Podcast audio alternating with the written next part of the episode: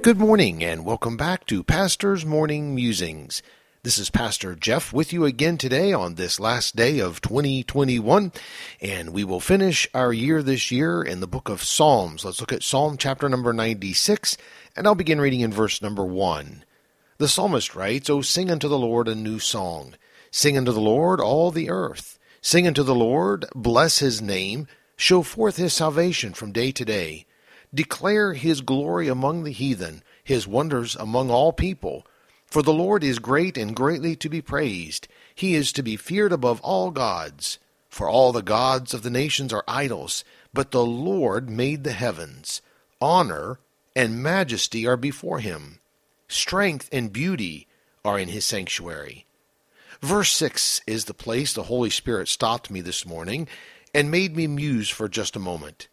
If God abides in me, as the Bible tells me that he does, and if my body is the temple of the Holy Ghost, then the inner sanctuary of my life, where God dwells, my inner man, has the strength and beauty of God in it.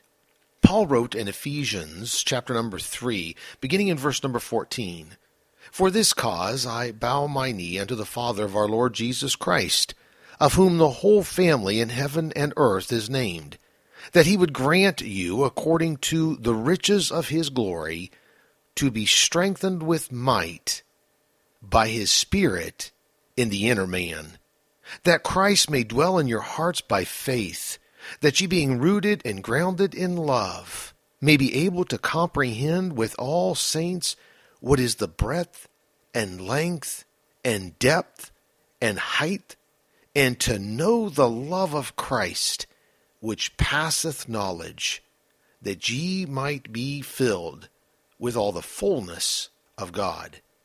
If I live in the inner man, where my Lord dwells in my life, not in my flesh, my life then can be characterized with the strength of God and His beauty. When I allow my flesh to have the forefront of my life, I miss so much of the blessings of God, such as strength and beauty. I miss the fullness of God that He wants me to have. Oh, dear soul, if we would all just dwell with God as He wants for us to dwell with Him, we would be so much happier and experience the wonderful blessings of God that can pass all understanding.